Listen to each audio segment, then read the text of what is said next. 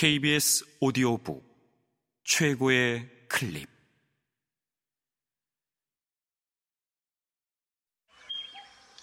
KBS 오디오북.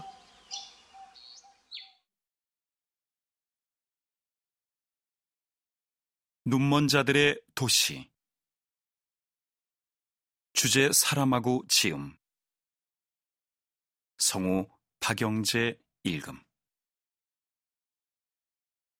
남자는 곧 시각장애인 흉내를 내고 다니는 꿈을 꾸었다.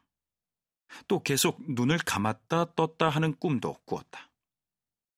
눈을 뜰 때마다 마치 여행에서 돌아오듯이 그가 알고 있는 대로의 모든 형태와 색깔이 변함없이 확고하게 그를 기다려주고 있었다. 그럼에도 그는 이런 마음 편한 확실성 밑에서 불확실성이 쏟아내는 음울하고 괴로운 잔소리를 듣게 되었다. 이것은 기만적인 꿈인지도 몰라. 너는 조만간 이 꿈을 떠나야만 하고, 그때는 어떤 현실이 너를 기다리고 있을지 알 수 없어.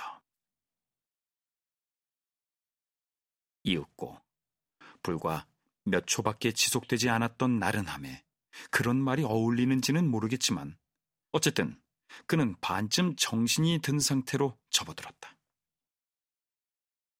잠이 완전히 깬 상태가 코앞에 다가와 있었다. 그는 이런 우유부단한 상태를 유지한다는 것이 지혜롭지 못하다고 진지하게 고민하기 시작했다. 일어날까, 일어나지 말까, 일어날까, 일어나지 말까. 그러나 언제나 박차고 일어설 수밖에 없는 순간이 오게 마련이다.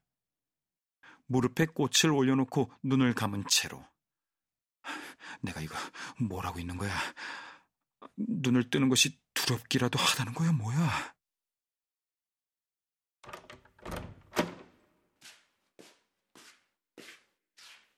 거기서 뭐 하고 있는 거예요?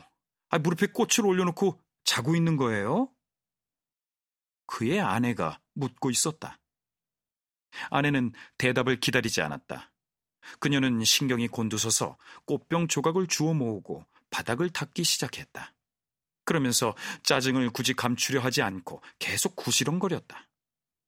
아, 직접 치우면 안 되나? 나 몰라라 하고 자빠져 잠이나 자고 말이야.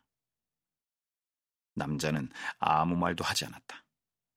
꽉 감은 눈꺼풀로 눈을 보호하고 있었다.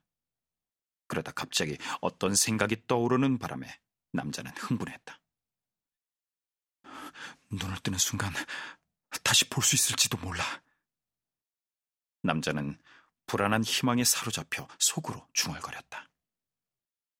여자는 가까이 다가오다가 핏물이 든 손수건을 보았다. 짜증은 순식간에 사라졌다. 아, 어머, 어쩌다 이렇게 되었어요? 그녀는 동정심이 담긴 목소리로 물으며 임시 붕대를 풀었다. 순간 남자는 발치에서 바로 그곳에서 그가 어딘지 분명히 알고 있는 곳에서 무릎을 꿇고 있는 아내의 모습을 볼 수 있기를 온 마음으로 바라면서 동시에 그녀의 모습을 볼 수 없을 것이라고 확신하면서 눈을 떴다. 드디어 잠이 깼군요, 이 잠꾸러기. 여자는 웃음을 지으며 말했다. 정적이 흘렀다.